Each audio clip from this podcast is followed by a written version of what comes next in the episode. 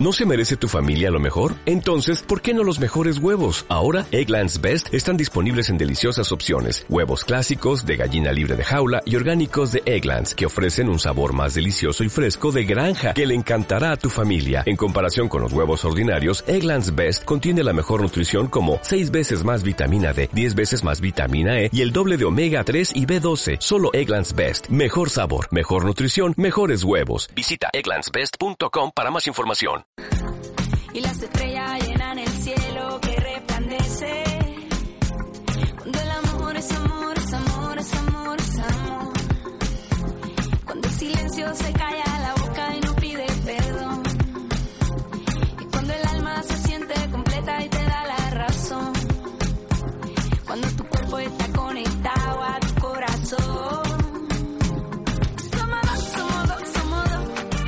Las 11 y 36 aquí en Radio Vitibutino y ya tenemos aquí a los chicos del instituto con Juanje. Buenos días, Juanje. Hola, buenos días. Aquí volvemos de nuevo después de un paréntesis de dos a tres semanas, con muchas ganas de estar en las ondas, porque a estos chicos les encanta participar en el programa de radio de Viticudino. Las ondas se enganchan. Y bueno, ¿con- ¿con qué vamos a empezar? Podemos comenzar explicando o comentando algunas de las actividades que hemos tenido en nuestro instituto, que también hay actividades diferentes a las clases. Nos van a contar Rodrigo y Carlos algunas de las actividades que hemos realizado últimamente. Mm, Bueno, pues últimamente hemos realizado el Bocadillo Solidario, que fue el 20 de noviembre, y es un evento que, que se hace para ayudar a los niños más des- desfavorecidos y se dona, o sea, de lo que trata es que se hacen bocadillos que han sido donados por unas empresas y se venden y lo que se saque de, de ese dinero pues va para UNICEF y pues han sacado 430 euros y se han vendido 170 bocadillos. Es decir, que casi todos los alumnos del centro han comprado algún bocadillo, han participado alumnos Sí, y sí, profesores, ha la habido- mayoría. Ha habido mucha participación. Y pues ahora vamos a decir quién, quién ha participado Sí. en eso. Hola, buenos días. Em, este, este evento lo han, lo han hecho los alumnos de primero de bachillerato eh, en frente de consejería. Y es eso, lo que ha dicho Carlos. Venden bocadillos y lo que ganen con eso se lo dan todo a UNICEF. Eh, también, aparte de los bocadillos, han, han puesto fruta que es aportada por Covirán y el Carrefour Express. Y, y el pan ha sido subvencionado por el ayuntamiento. Y básicamente es eso. Bueno, aparte de los alumnos han colaborado también madres. Yo por lo menos vi por allí alguna madre y padre, ¿no? Es otra colaboración. Todos, eh, todos aportamos algo. Eh, ¿Quiénes han hecho los bocadillos? los bocadillos, Eso las madres es. de los alumnos. Y ya está. Casi todo el instituto ha comprado el bocadillo y se ha recaudado 430 euros. Muy bien, que destinamos a, a UNICEF, a un proyecto de infancia solidario. Bueno, aparte de actividades solidarias, tenemos prevista alguna otra excursión en este tiempo. Tenemos una excursión que la va a organizar los profesores de educación física eh, el 16 de diciembre. Te tienes que arrimar más al micrófono, me lo están diciendo. Y vamos a ir a una pista de pádel y también a, a una pista de hielo para patinar. Eso va a ser el 16 de diciembre por la mañana. Y nos volveremos a las dos y cuarto. Sí. Como un día normal de clase, pero yendo a, a patinar y al. Ujú. Pues muy bien, el instituto está vivo, nos acercamos al final del trimestre, seguramente que van surgiendo otras actividades para cerrar el ciclo, ahora que ya terminamos los exámenes, que vamos ya más cansados del estudio y son dos semanas que son más propicias para ese otro tipo de, de encuentros, ¿no? que son también parte de la convivencia escolar y, y de nuestro aprendizaje educativo. Y vamos a pasar a otros chicos que nos van a contar a contar qué es lo que hacen en su pueblo, ya una actividad más laboral. En Eh, Alda de Ávila y en Masueco, pues estamos viviendo la recogida de la aceituna. Mm, buenas, pues Buenos días. hoy vamos a hablar de, de la recogida de la aceituna, que en mi pueblo, en Villaguina de los Aires, pues ha empezado hace, hace dos semanas, el 25, y todavía sigue porque este año dicen que, que hay mucha cosecha. Y bueno, pues hay, hay mucha aceituna, muchos olivos. Ahí en la cooperativa, como la han, la han reformado hace poco, pues ahora se está animando más gente a, a plantar y, y a cosechar de, de eso. Está muy bien eso, que hayamos dejado de abandonar los olivos, de arrancarlos y ver que hay una posibilidad de vida que hemos descuidado, ¿no? Y que, que tiene un gran valor, el aceite. Claro, Ojalá consigamos ahí defender precios y conseguir que, que esta tierra tire para arriba con esos productos propios de las arribes Sí, porque, mediterráneos. porque pf, hasta ahora el, el aceite vale, vale muy poco. Ya los segundos agricultores ya dicen que no, no les merece la pena. Sí, esa es una pena cuando piensan que no merece la pena cultivarlo. Pero se aprovecha para el consumo familiar también, ¿o no? Claro, se, mucha gente las, las endulza. Les, Las, les- las- las olivas, las aceitunas. ¿Y el aceite también lo obtienen para, para la propia casa? sí, también eh, lo pueden vender a, a la cooperativa o, o se lo pueden quedar ellos. ¿Nos puedes explicar cómo se recoge la aceituna? ¿Se hace manualmente o con máquinas ya? O... Mm, depende de, de los sitios. En sitios así muy en, en ladera y tal, se, se recoge a mano. Van con unas máquinas, con unas varas, se ponen unas redes en el suelo y caen las, las aceitunas y luego las recogen. Y en los sitios más llanos van con una máquina, los que hace vibrar el árbol y cae, cae la aceituna, claro. Habría que ver si tienen algún efecto esas máquinas sobre el árbol o no, si lo dañan o no lo dañan. No sé si hay algún estudio. Sí, sí, os daña un poco. Sí, también hay que tenerlo en cuenta, porque Le- a veces el trabajo manual pues tiene un efecto positivo sobre el árbol, aunque claro, ahora necesitamos un poco una ayuda, porque manualmente pues cuesta mucho. Claro, es, es mucho más laborioso. Hay que mover mucho el árbol, cuenta que no le sienta muy bien al árbol que le den Claro. esos meneos Sí. Claro. con la máquina. A ver, también en Masueco, en Ávila, está activa la campaña de la recogida de la aceituna. Sí, sí, está O sea que activa. hay mucha animación. Todos tenéis que colaborar, me imagino, ¿no? Toda la familia. Sí, toda la familia. ahí. Y yo puedo decir poco más, lo que ha dicho aquí. ¿Tu familia compañero. tiene olivos? Sí, mi familia tiene. Y a ti te toca participar en esa A mí campaña. sí. ¿Cuántos meses dura la recogida? No, no llega a un mes, No llega a un mes. tres semanas o sí. Sí. ¿Y qué se hace? ¿Dónde se lleva la aceituna en tu pueblo? En A la almazara, a la almazara de aldea y pues la puedes vender o dejártela para ti, para hacer aceite. ¿Y cómo se organiza la almazara? ¿Hay alguna asociación, alguna cooperativa? El ayuntamiento. El ayuntamiento. ¿Y cuenta con algún, al- me imagino, con alguna organización de los productores? Me imagino para llevar un orden en cómo, cómo se entrega, en qué condiciones. Ah, ah, no, hace- haces ahí colas y después te dan ahí los papeles para cuando tengas que ir a buscar. ¿Tú has visto el proceso? ¿Cómo huele sí. ese aceite? Debe dar un... El olor, mm, yo, yo me he acercado en alguna ocasión, es un olor intenso, ¿no? De calidad, de lo que es el aceite virgen extra que sale de ahí, que es, que es muy apreciado, ¿no? Es, hay, que, hay que valorar el- ese producto que tenemos en nuestra zona, que no es lo mismo que otros aceites industriales que hay en el mercado. Están mucho más refinados, pero no tienen esa calidad. A veces nos parece como que es un aceite pobre, precisamente por eso, porque, porque tiene todo su sabor intenso. Y el olor. El olor, sí, es muy importante. Yo lo que he visto a veces en Alde Dávila cuando he ido unas colas impresionantes allí para Sí. llevar, pero grandísimas. Deben estar allí un montón de rato esperando. Porque Hay a son muy grandes. Se tiran día y noche ahí esperando. pero- Sí. Y la que se vende, se vende, la que no se consume en el pueblo, que no la devuelven a los particulares, ¿dónde se vende? Pues depende, si la quieres vender, pues a lo mejor va un camión de Portugal o de Galicia, donde sea.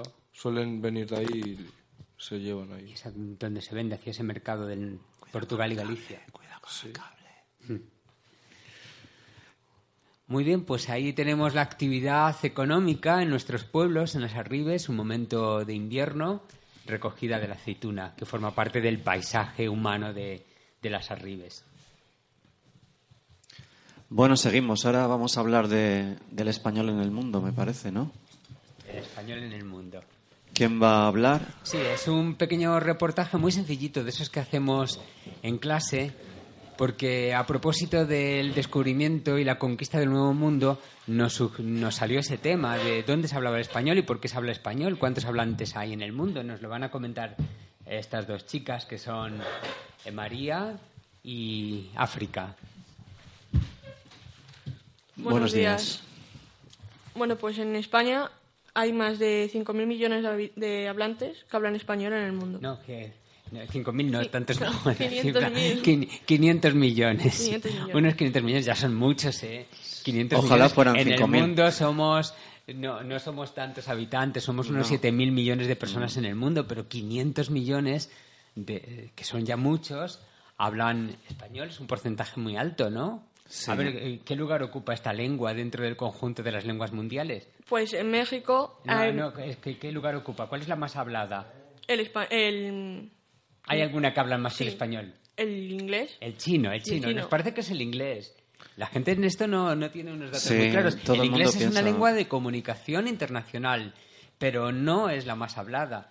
Eh, por delante del inglés, con bastante diferencia, está el castellano, el español en el mundo. Tiene más hablantes que, que el inglés, aunque nos supera el chino mandarín. Lo que pasa que el chino pues permite comunicarse con chinos y no con otras, Es que hay muchos millones otras de chinos. comunidades del mundo, ¿no? Sí. Pero fijaos que tenemos la segunda lengua más hablada del mundo. Yo creo que a veces nosotros lo desconocemos. Vale, ¿en qué países hablan, hablan español? No, aparte de España, por ejemplo. Pues en México más de, mil, de 119 millones de personas, de las cuales más del 92% tienen el idioma como lengua nativa. Porque también hay, hay lenguas indígenas. En Estados Unidos está en torno a unos 50 millones de hablantes. O sea que en Estados Unidos hay más hablantes de español que en España. Es cierto. Por También acá- otro dato desconocido, ¿no? Nos gana México. México es el que más hablantes es- de español tiene, mucho más que España. Es un país más grande y más poblado. Pero en segundo lugar está Estados Unidos. En Estados Unidos cada vez hay más La comunidad gente que habla hispanohablante. español. Hay muchísimos hispanos. Bueno, a veces hablan esa mezcla que se llama el spanglish. De hecho, en algunos estados de Estados Unidos ya vienen los dos idiomas, en español y en inglés, los muchos carteles. Eso es, la gente de aquí se sorprende cuando algún turista va a Nueva York y que, que con el español se defiende porque en casi todos los servicios le van a atender en- le pueden atender en español, le van a entender. A ver, en Estados Unidos, ¿en qué más países, no- qué más países nos superan en población Eh, que habla español? También Colombia, que es con casi 49 millones de hablantes, de los cuales el 92 com- el 99,2% es nativo. Y España con más de 46 millones. O sea, España ya ocuparía el cuarto lugar de hablantes en español, no es el primero.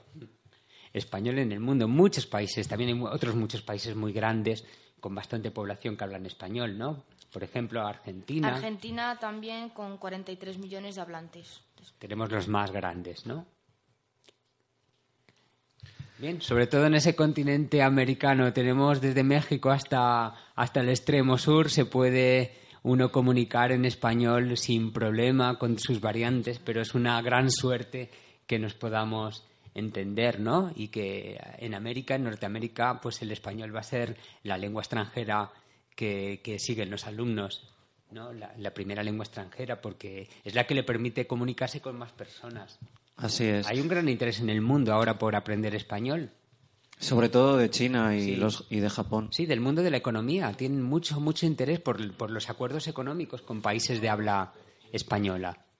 Y lo que también es verdad que vas a Inglaterra y aunque no sepas inglés, hay un montón de castellano hablantes allí trabajando. Claro, allí son españoles emigrados. Claro. No, y de Latinoamérica Sí, también hay también. bastantes. Bueno, ¿de qué El más? español en el mundo, un tema Sí, que muy nos parece interesante. interesante tratar. ¿Y de qué más vamos a hablar? Pues hemos preparado otro pequeño reportaje sobre el tabaco en la población juvenil que nos van a contar Lidia y Luis. A ver cómo está ese tema del consumo de tabaco entre los jóvenes. Hola, buenos días. Pues vamos a hablar de el tabaco en España y en los adolescentes. Que el número de adolescentes de 14 a 18 años fuma más tabaco este año que los otros. O sea que está, está otra vez la- subiendo el consumo de tabaco. Hemos Y- perdido el miedo de hace unos años que nos metieron mucho miedo con los efectos del tabaco. Se ha perdido ahora, se ha relajado. Sí, ahora han vuelto otra vez. Y que la mitad de los jóvenes aprueba el vapeo, que es otro tipo de fumar. Que es un cacharro que le echas un producto que puede tener nicotina o no y absorbes y sale vapor. Pero Otra- que- otras formas de otras fumar, formas de distintas al cigarrillo tradicional, el, vape- el va- vapeo o el cigarrillo sí, electrónico. Pero el vapeo tiene también problemas. Sí, sí, eh, nicotina, sí. sí. Pero, eh, metes aire y se te puede en los pulmones también. Sí. Es malo, es muy malo. No es bueno. No, no, Se no. está comprobando. Es importante porque a veces pensamos que no tiene ese efecto como el tabaco, pero sí lo tiene. Sí. Incluso peor. Bueno, y que hace unos años el 60% fumaba alguna vez y ahora está volviendo a subir, había bajado y ahora está volviendo a subir otra vez un montón por los adolescentes. Y que a diario ahora también fuman un montón de gente, muchos adolescentes. Un 10% más o menos has comentado Un antes. 10%, sí. De jóvenes que fuman a diario. Bueno, y eso, y que el fumar, las causas que tiene, pues eh, la capacidad pul- pulmonar y también eh, los cánceres de pulmón y todo eso. Efectos, efectos, consecuencias que tiene sobre nuestra salud. A veces no se ven en el momento, aparecen más A largo plazo. a largo plazo. cuando A lo largo del tiempo, sí, largo Tiene del que tiempo. pasar muchos años. Pero luego se ven las consecuencias en los pulmones. Sí, claro, cuando se es joven no se ve. Se- la perspectiva de los años queda muy lejana, pero ahí van minando. Pasan rápido, sí. Sí. Y van dejando los pulmones, pues muy mal. ¿Y tú, Lidia, qué nos vas a contar? Pues que en el instituto cada vez fuma más gente. O Sí, sea, se más- nota. Más, sí, del, más alumnos. ¿A qué edad suelen comenzar los chicos jóvenes, vosotros que conocéis? Pues yo diría que a los 14, más o menos. Más o menos sobre los 14 años. ¿Y por qué se inicia una gente joven? Pues no sé, porque sus amigos lo hacen y te incitan. ¿En un contexto de fiesta, en días así de noches? Supongo, no sé. Yo en el instituto observo que hay un grupillo que sale constantemente en los recreos a fumar fuera. Están Pero me parece que no son, son un poquito mayores de 14 años. No. Pero eh, han empezado este año a salir fuera, pero ya lo hacían desde antes. Sí. En torno a los 14. ya Entre clase y clase salen a fumar. Sí. Sí. A Y, diario. y entre vosotros en los grupos jóvenes, ¿vosotros consideráis que, que es ma- que ha fumado alguna vez un 50% o más?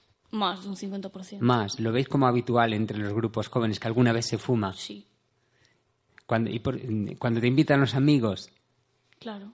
Nosotros, por ejemplo, creo que de esta clase casi ninguno, pero... sí. No sois fumadores, entonces aquí No. nadie. Fumadores habituales no. Alguna vez a lo No, mejor habéis vez fumado. no. Yo, por ejemplo, no. No, pero alguno, bueno, alguna vez ha fumado algún, alguna, algún cigarrillo. Hombre, mm, digo Sí. yo que sí. Alguno que otro. Pero, pero no- nosotros yo creo que no. Fumadores habituales no hay ninguno. No. Bueno, pues es una suerte que nos mantengamos así. Pues sí. Un poco por, por eso, por cuidar, por cuidar nuestra, Nuestros nuestra, pulmones. nuestra vida, nuestra salud, nuestros pulmones, que nos van a acompañar toda la vida. Claro. El problema es que los cigarrillos llevan aditivos que, que enganchan a, a la gente. Porque si fuera el tabaco puro, no crea tanta adicción. Sí, Y empiezan a fumar dos o tres cigarrillos y ya. Sí. Es algo que lo pide el cuerpo. No- sí, no a veces, a veces Es se, pasa, difícil. se pasa con facilidad a otras sustancias, por ejemplo al cannabis, se pasa con a la marihuana, con facilidad. Es- eso ya menos. En el instituto. Menos, pero menos. está bastante extendido entre la- en el ambiente de festivo. No, eso. No. Menos, Menos. O sea que se fuma menos marihuana que antes. digo yo. También ha subido el consumo. También, yo te- Se también fuma menos que marihuana subido. que el tabaco. Eso. Menos, Claro, menos que el tabaco sí. En pero- vuestra edad, pero a lo mejor en otras edades. eh, No, yo también- te digo, yo te digo en nuestra edad. En así en el edad, sí. instituto. Hay, hay alguno que sí, pero. Pero menos. Pero menos. Yo conozco a poca gente. es mentira.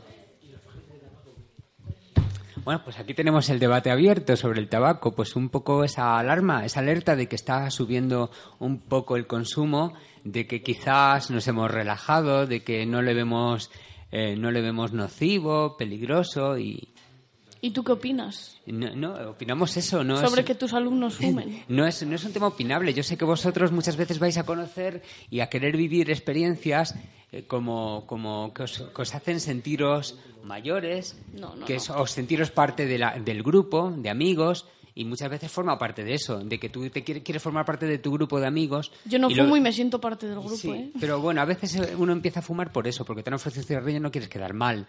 Pero ese no es el problema, sino No, el no problema es que te enganches. No se queda Eso, mal. yo Sí. creo que es un poco como la bebida. Si vas con un grupo de gente y solo bebes agua o refrescos, Vale. pues ya parece que estás un poco, pues con el Sí, tabaco puede pasar poco lo mismo. No, con el tabaco no, porque much- hay mucha gente también que no lo hace. Sí, ya sabemos que hay mucha gente que no lo hace. Pero no es tan, tan- pero a veces también eres un poco tal, te ofrecen y, y bueno, pues que pruebas. Y dices no. Y sí, Tienes que decir no. hay que saber decir no. Pero lo importante es también saber, aunque hayas probado alguna vez, saber, saber un- mm, las consecuencias que puede tener, para que tú tengas la esa fuerza de voluntad que te puede costar para, para decir no quiero ser un fumador. Eso, eso. Sí. Que, que se comprende que en ese contexto no siempre es fácil.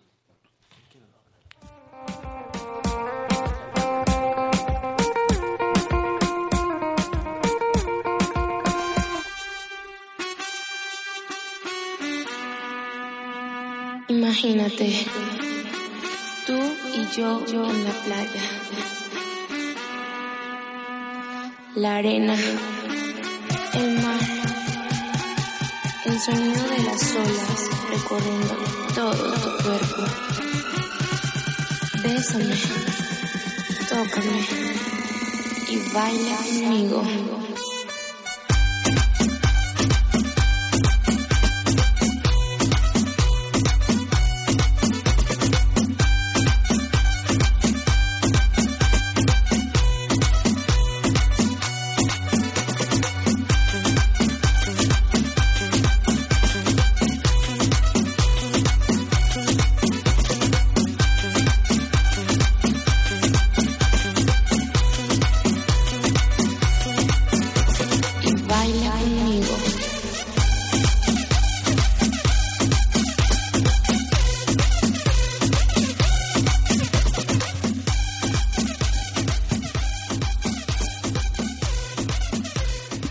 Y seguimos aquí en Radio Vitibudino, frecuencia modulada, con los chicos del instituto y con Juan G. Ahora Hola. vamos- Hola. Hola.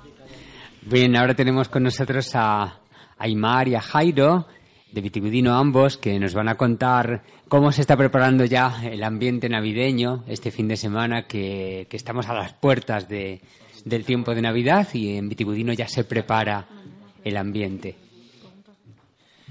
Sí, dicen que mañana se va a inaugurar el árbol de Navidad.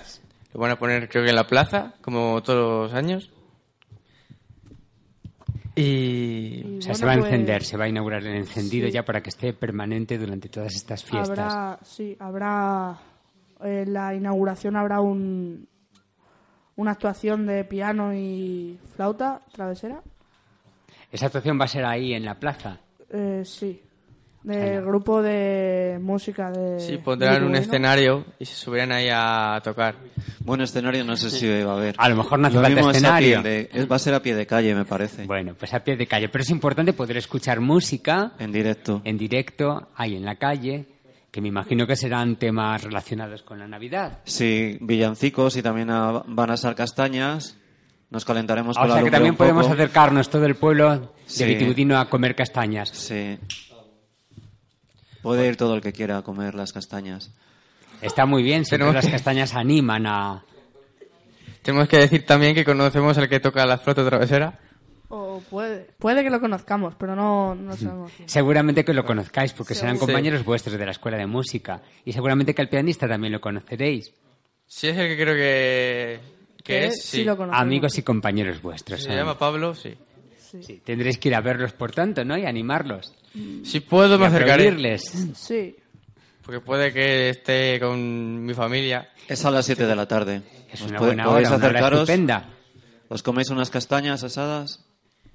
Yo nunca las he probado. Pues están muy buenas las Yo sí, castañas asadas. Están buenísimas las castañas, vamos, un fruto de otoño estupendo.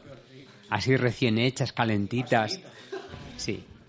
Y luego habrá un mercadillo que colaborará gente del pueblo y de afuera creo que también vendrán a un puesto. Sí, eso es el día 21. Sí. El mercadillo de Navidad. Es un poquito posterior. O sea, mañana, mañana inauguramos el árbol con esa concierto de música y castañas asadas. Pero ya vamos preparando, calentando motores y preparando el ambiente para, para todo este tiempo. Para en el que se van a ir sucediendo una actividad tras otra. Todavía falta un tiempo, faltan unas dos semanas para llegar a la Navidad. O sea que tenemos aún un recorrido que hacer. Ahora estamos en el, pre- en el preinicio, en este puente que hay esta semana. Bien, pues en la, la próxima semana ya me imagino que en todos los pueblos habremos ido preparando algo. A lo mejor en muchos de ellos se encienden los árboles que se suelen preparar en casi todos los pueblos y que tendremos que comentar qué es lo que se prevé realizar en ese tiempo en cada una de las localidades de las que aquí estamos.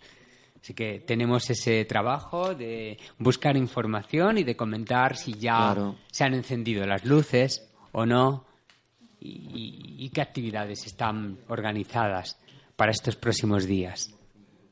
Podemos hablar de la iluminación de la Navidad y de esa competencia que hay entre los pueblos, a ver quién tiene la mejor iluminación. ¿Vale? También un poco del, del consumo eléctrico y Es- del posible derroche energético. Ahora que estamos aquí celebrando la cumbre del clima, nos encanta ver los pueblos llenos de luces, pero Exacto, por ahí van. hay también una contradicción. Así que ahí lo dejamos lanzado para que os lo preparéis si queréis y podemos hablar de eso. ¿De acuerdo? Tenemos un tema interesante para debatir. Bueno, pues nada, encantado de que hayáis venido aquí al estudio de Radio Betibudino. Pues muchas gracias, Jorge, y, os, y volveremos la próxima semana si tenemos tiempo de preparar una nueva edición de este programa de radio. Pues aquí os esperamos. Vale. Vale. Hasta luego, adiós. Adiós. Adiós. El sonido de las olas recorriendo todo tu cuerpo. Bésame, tócame y baila conmigo.